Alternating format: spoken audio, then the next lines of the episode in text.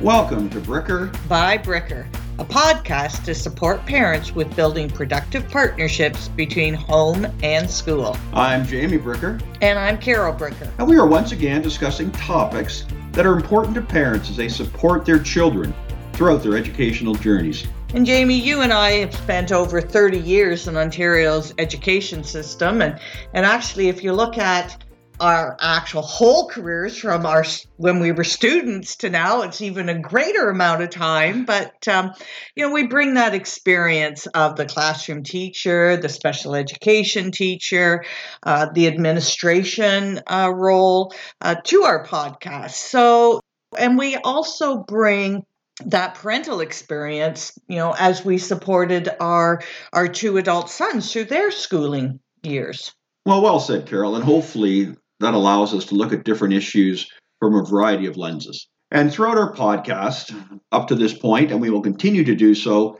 in the sense we want to discuss timely topics that closely align with the school year. And I think you'd agree, Carol, at this point, nothing could be really more timely than discussing some of the key aspects of proposed government changes and plans regarding the future of education over the next few years. And if we look at the latest government statements on these proposed changes, they're the results of some data that they collected last fall in a sur- survey that um, included, you know, a variety of stakeholders. And you know, there's about 72,000 teachers, parents, students, and employers who took part in this survey, and they responded to questions ranging from math and STEM curriculum to the health phys ed curriculum, looked at skilled trades and work related skills, as well as EQAO and cell phone usage.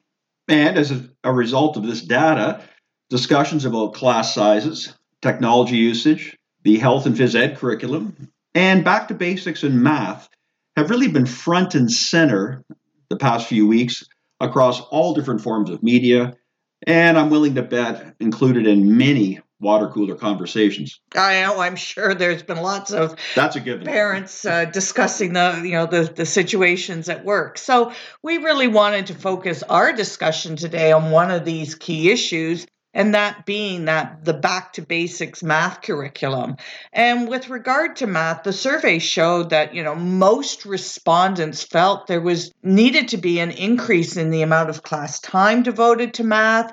There need to be an increased focus on math fundamentals more practical examples needed to be used, and there needed to be an increase in the availability of teacher resources and teacher training. Well, Carol, when I hear the survey mentions the need for more time devoted to math each day in our classrooms, it really triggers two thoughts to, for me. And the first would be A, we must take steps to ensure that that additional time is really used for the optimal benefit of each of our learners. But also, B, let's kind of pause things now and look at how much time is presently spent on math instruction in our classrooms. And throughout our elementary school day, as you know, there's 300 minutes of actual academic time. And presently, across the province of Ontario, all elementary kids must receive at least 60 minutes of math instruction within that 300 minute day. But as you know, Carol, there's also time in other subjects, say like science, which is going to increase that, you know, 60 minutes of actual math time to more like 70 or 80 minutes because there's so many oh, different oh, applications, yes, you know, in science. that transfer over and that cross disciplinary. So I think the 60 minutes is understated. I think it's more like 75 or 80 plus, which out of 300 minutes means obviously that about one quarter of every elementary school student's day is presently devoted to mathematics. And really, when we look at it, that, that's a significant amount of time being devoted to math instruction. Oh, no question. And also, that math instruction can really manifest itself in numerous ways. Mechanisms such as large group instruction, small group instruction, the all important independent work time, and of course, small group work time. And if we look at the, the current math curriculum, and for many years this curriculum's been in place, math was divided into five strands number sense and numeration, measurement, geometry and, and spatial sense, patterning and algebra, and data management and probability.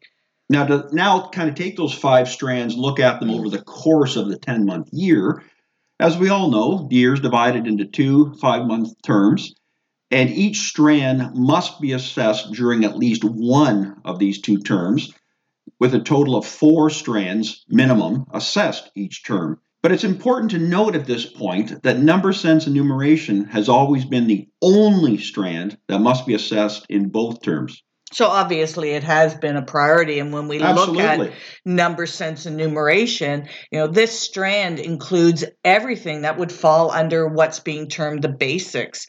As you know, it's the major focus is on those four basic operations. And you know, if we look at over a child's school career, you know, these operations understandably get more difficult and, and involve larger numbers and more steps to get that final answer. And and really the basics have a strong connection as well to the other four strands.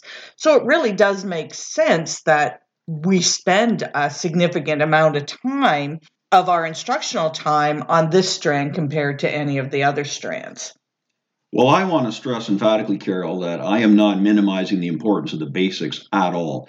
But as you well know, throughout my educational career, many years of which was spent teaching math in particular, mm-hmm. uh, I think it's really important that the basics are taught more in a contextualization situation rather than simply in isolation. In other words, let's apply the things in a meaningful context rather than just having endless drills. Because, as we well know, it's been very clearly shown over the years that students being very adept in basic skills, that does not necessarily correlate in any way, shape, or form to that same student having a really good, solid understanding of the important mathematical concepts. And when we look at it, you know, addressing this need to increase the focus on the math fundamentals, and it's we're looking over a four-year period. The government uh, that the government's going to in, implement this. There was a great quote on the ministry website uh, looking particularly at the parent page and and you know they're saying by getting back to the basics of fundamental math concepts and skills ontario will once again be positioned to be a leader in math education. And and so i think that really needs to be looked at uh, a little because you know where are we currently with regard to our standing in math? And are these fundamentals really going to move us forward well, and once again, uh, to kind of carry over a thought you had a few minutes ago, these fundamentals, of course, in essence, are the four main mathematical operations the addition, subtraction, multiplication, and division. And this message from the government is really all about having these skills, uh, kind of setting the stage mm-hmm. for, you know, as kids yeah. get older and they'll be better prepared for more advanced concepts like algebra and various aspects of integers and so on. But that really, I think, is kind of begs the question right now. We need to kind of pause and let's do a little comparative, Carol, of just an overview of kind of the proposed versus the present situation when it comes to these math fundamentals and how things presently stand in Ontario's elementary schools. So, looking at proposed versus present, proposed would be understanding of using numbers. Presently, they are following in our schools, quote, understanding of how much a number is and how numbers are related to one another. So, and obviously, pretty similar. Very similar. And another uh, proposal is that with the new math fundamentals that students will gain an understanding and, and recall of math facts using a variety of strategies and if we look at our, our curriculum documents presently you know they're saying that students will develop an under, understanding of patterns of basic operations by learning effective counting strategies so again very, very similar. similar. And our final example, because obviously we could go on and on, but we just want to briefly make our point. Proposed would be understanding how numbers behave in operations, and presently in our curriculum, quote, understanding patterns of basic operations. Once again, a very tight alignment. Well, that's what I was going to say, that these are just a few examples of a pretty clear pattern that the new proposed changes to math instruction are, in fact, very similar to what's already occurring in classrooms across the province. Well, certainly in what we've read thus far, a lot of it's kind of semantics versus really a, yes. a fundamental change. Now, what is also being proposed in math instruction is returning to traditional formulas and memorization techniques. But what is really meant by memorization techniques? And I think many of our listeners will assume that, you know, we're suggesting that we return to those drill and kill techniques, completing those minute math uh, worksheets, or subjecting students to a steady stream of flashcards until they can prove that they know all or most of their math facts. And, you know, it kind of reminds me back to when I was in school and, you know, we had this game sort of thing where Uh, you stood up and around the world. around the world and competed against another student to see who could recall the math fact the quickest. And you know if we look at some students in those situations, you know, it was really deflating for them. Well, and they were engaged in that quote activity for all of five seconds. Mm-hmm. And after they were eliminated, they then tuned out for the next half hour Hour. while everyone went around the classroom. Right. And so we certainly weren't reinforcing their skills by those sort of activities. So that's not really what's being meant when we talk about, you know, those memorization techniques. Well, I just want to reinforce, Carol, when we when we say drill and kill, the drill part's pretty evident, but the, what's killed is really the student's enthusiasm Mhm. and confidence in Yeah. math. Now, when focusing on fundamentals in math in, in that teacher guide, I really love this quote from Dr. Alex Lawson at Lakehead University when she makes a key distinction and says, quote, children should learn their number facts. However, they would benefit from learning these facts by using an increasingly sophisticated series of strategies rather than by jumping directly to memorization. Couldn't agree more. Mhm. And when we look at the strategies that are being proposed that students will be using, it's things like understanding the concept of plus and minus one. That you know, you look at a number and you increase by one or you decrease by one. Similarly, the plus and minus two. Or understanding the, the concept of five and ten and using that as a basis for adding and subtracting numbers, or the concept of doubling. Again with the 5 and 10 knowing them as multiples and the patterns that are are associated with that. And by using these strategies then those math facts can become a little more automatic for students. Well, and I think too to extend kind of the multiples of tens into hundreds and thousands, I think it's really important for all of our kids to really feel comfortable and recognize the fact that, say, seven times eight, in essence, is the same question as seven times 80 or seven times 800 and so on. Mhm. So those kind of extensions are really important.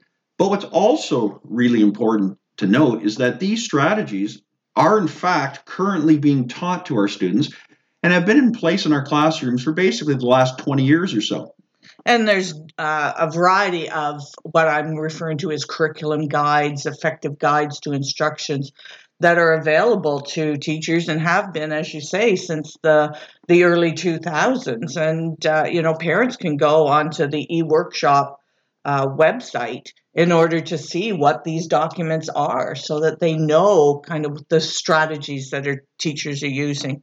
And really, if we look back over the the generations, the basics were the key component of what we would refer to as the original three R's of education, as you know, it's referring to that arithmetic piece and the underlying skills and memory associated with correctly performing these operations with numbers. You know, they'll always have their place in math, but it's important to stress that the you know ele- elementary schools are already devoting considerable amounts of time to develop these skills with their students. And at this point, I think it's important to stress that you and I are both very well aware that many math students are, in fact, strong in both the basic calculations and the far more complex applications. But what we're really trying to stress right now is that that is far from always the case. Oh, definitely. And so what we're really getting at is that, you know, throughout our careers, you know, we've taught a lot of students who could recall multiplication facts or various math facts very quickly. But many of these same students struggled with numerous aspects of the other four strands uh, such as being able to recall a whole bunch of facts and figures, you know, doesn't necessarily correlate to students uh, being more successful to tackle 3D uh, geometry or understanding volume of various containers or you know theoretical probabilities. And conversely, certainly throughout my career, I have worked with numerous students who really could you know, conceptualized things very well, and they had a really good understanding of the bigger picture of a concept. And yet, due to weak computational skills on their own, they would rarely get the actual correct answer.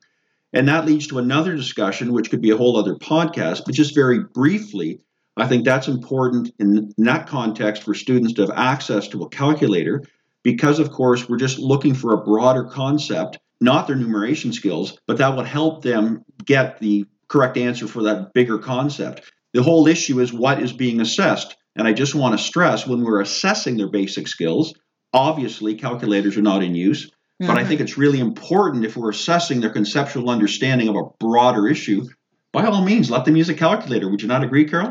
I certainly would. And, and from the spec ed background, looking at the students that I've supported over the years, you know, a lot of times that was that accommodation that was put in place for them so that they could tackle the bigger components of the math curriculum. Well, that has led to a lot of kids tuning out from math because it's it's kind of recurring frustration unit after unit after unit when when they may well get the concept but they don't get the basics so i think it's important we work on the basics absolutely but while we're applying other concepts, depending on the situation, at times a calculator is certainly a very valid tool to use. And really, when we look at comparing the basics in math to authentic problem solving, you know, it's very much analogous to comparing spelling skills to compelling writing, and and that you know a good speller has you know can have little impact on being that passionate and persuasive writer. Similarly that recalling facts correctly may or may not have that connection to mastering key math concepts oh well said carol i think that's a really apt analogy and i think it comes down to that balance between the teaching of math facts or the basic skills and the opportunities to apply these skills. And we realize we've been around long enough in education, we realize there are strong beliefs on both sides, and we get it. But it's important that we need to spend the time on the basics, but also embed them with routine application opportunities. And if we look historically, the basics generally have been taught in a linear progression with computations becoming steadily more challenging. And many students over the years have been, you know, as you say, subjected to days and weeks of math calculation until, you know, they were able to display that significant mastery to be allowed to proceed to that more practical application. And the mastery of these these facts was a prerequisite to understanding and applying them in all mathematical contexts.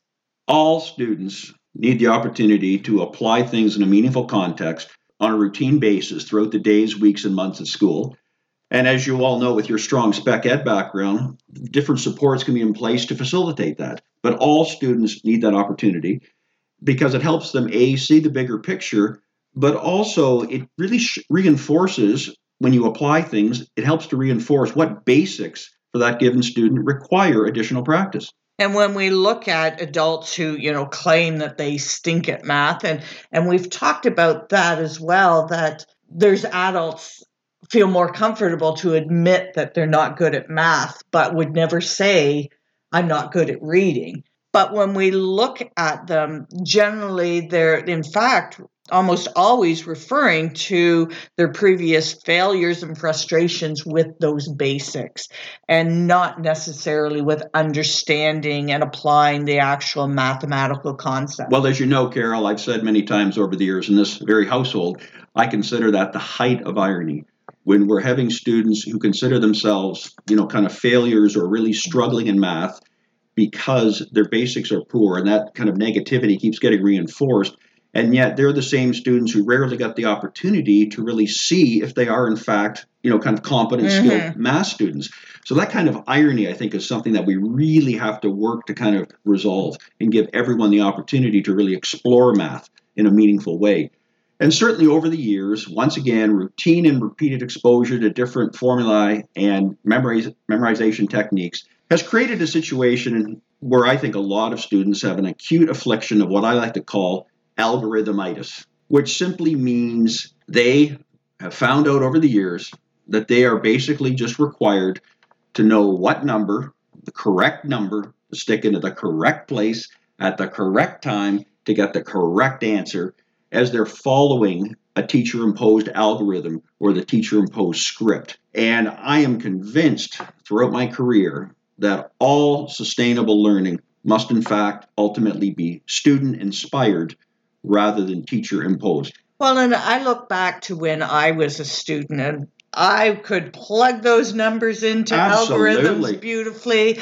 You know, I was I knew which algorithms to apply to which situation. But really it wasn't until I was you know teaching math and working with kids and developing their understanding of the reason behind this algorithm did I truly understand why this algorithm worked or applied? And and and I think moving forward, that's the the big thing that's so powerful for students is getting them to come up with and determine the algorithms on their own because there's then there's much more of a personal connection No to that.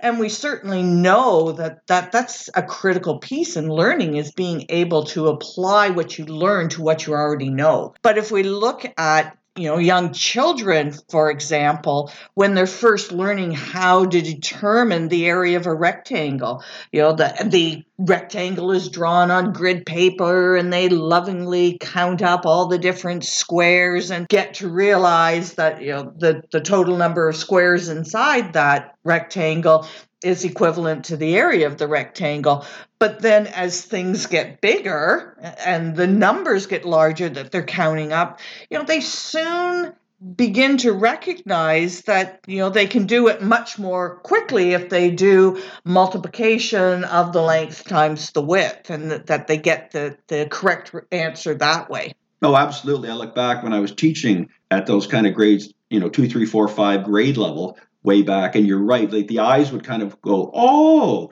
because they got tired and say if it was a six by twelve rectangle, Mhm. counting up those seventy-two little squares took way too, too long. long. Well, and I kind of uh, relate it to when we're initially teaching ma- or multiplication and how we use arrays to to show them that. And really, if we look at the grid inside of the rectangle, that is that array that the kids have been using to learn math or to learn multiplication. So they can see that relationship there as well. Yeah, powerful visual.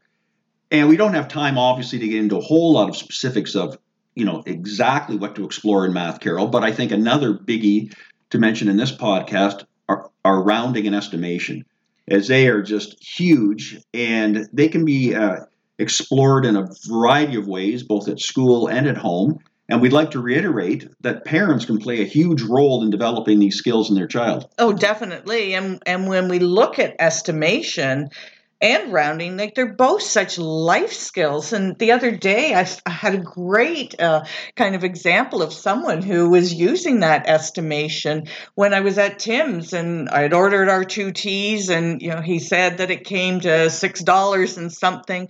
But before I had a chance to say anything, he qui- quickly. Hmm, you know that's not right and went back and looked at the you know what he had punched in and and made that correction but you know it was so it was so quick how he did that which was awesome because so often when we come to cashiers with all the auto automation The and scan, the scan, tills, scan. you know that they're not even really looking or thinking about the the number that they throw out. And in terms, once again, of parents supporting developing rounding and estimation at home, as you know, Carol, over the years with our own sons, we were really big on the three B's. Bake it, build it, and buy it. And when you look at how many kind of baking and cooking opportunities within a household, uh, loads of household product, excuse me, projects and products, but in terms of how much you would need and the cost of it and things like that. And I think it's important to routinely involve your children in, in those discussions to talk about unit versus total cost, to get into those comparisons and conversions among different units of measure. So the bottom line is every household just possesses a wealth of opportunities for parents to really have their kids develop those estimation skills. And the three B's really provide many authentic learning opportunities, those discovery opportunities that encourage learners, you know, to build on their past experiences and their knowledge, to use their creativity, and then to search for new information and truths. And then, kind of to build on that, the financial literacy piece, which parents certainly can be reinforcing at home with their students as well. But that was also a focus of the survey and is in great alignment with those basic math operations and applying them to real life contexts. Well, that makes it highly relevant for the learner. Mm-hmm and as you say too it lays the foundation for really lifelong skills. Mm-hmm. and was something that a lot of the respondents felt that we weren't currently focusing enough on in our curriculum. And i think that's a totally valid point. And along that line it has been proposed that with the new math fundamentals curriculum it will emphasize financial literacy through all grades which i think is fantastic. And it will become in fact mandatory by the time your children get into high school. So if we again look at currently what's what's happening with regards to math concepts or I'm sorry, money concepts, these are addressed in the number sense and numeration strands for grades 1 to 8. And then at the secondary level, there was a previous p- pilot that was including the financial math skills in that mandatory careers uh, curriculum at, at, the grade 10 level with the plan that it was going to redesign that curriculum and be introduced in the fall of 2018. So at this time, uh, the 2006 version of the careers curriculum which isn't listed on the ministry website, which parents can obviously quickly access. Uh, this version does not include financial literacy. So now moving forward, I think it's fair to assume that this is where the financial uh, math will be included at the high school level. And the last item that we wanted to touch on that was addressed through the survey is that increased availability of teacher resources and teacher training. Now, in August 2018, the ministry released on their website a teacher's guide that provides teachers with resources they will need to move away from the discovery math and back to the traditional formulae and memorization techniques. And we have already discussed what these techniques will include.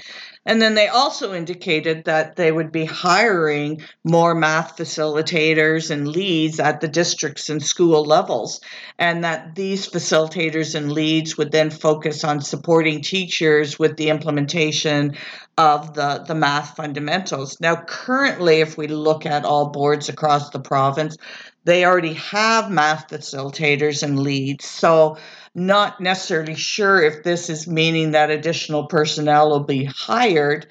And when we look at the supports that, that this staff are providing, and it is that instruction and the resources for teacher to be able to further develop their math instruction. Well, as we mentioned earlier, uh, the whole issue of allotting additional time for math and additional money for math, and now we're talking about additional support personnel for math in all three cases. They all sound great, really positive, but I think it's really important to get things really clarified as to how all of those things work together for kind of optimal impact. And the basics in math, once again, I know we've been a bit repetitive, but we feel it's a really important kind of thesis. They will always be important, but they'd be so much more important if they were learned and practiced through these types of discovery learning opportunities, both at home and school. And Carol, I know you'd agree, it just legitimizes things so much more in the learner's eyes and minds. Well, and you can see why it's relevant, why you need to know that, as opposed to you need to know it for the next yeah, test. This is your said so. Yeah, yeah, yeah, huge difference, way more sustainable. Now, for all disciplines, but particularly mathematics, which of course is one of our big foci today, the most meaningful learning, and this is one of my pet phrases, I, I confess, most meaningful learning is measured by how much a student uncovers, not how much a teacher covers. And you know, Carol, students need routine opportunities to apply these basics in rich, challenging tasks rather than simply following prescribed steps. And as mentioned earlier, these proposals are going to take place over the next four years. And there really are a lot of questions still about how this new curriculum is going to unfold and how it's going to impact our students. So And that's the bottom line, let's face yeah, it. so this is something that you know we'll continue to monitor, and and you know if there's additional information available, we'll certainly be sharing that. But always wanting to remind our listeners that if they do have any questions or comments, that they can email us at jamiebricker.com or they could contact us through our website, brickerbybricker.com. And please remember that you can follow us on voicEd Radio. But if you have another format that you're using, we're also available on iTunes, Spotify, Google Podcast, and Anchor. And we look forward to connecting with you next time on Bricker by, Bricker.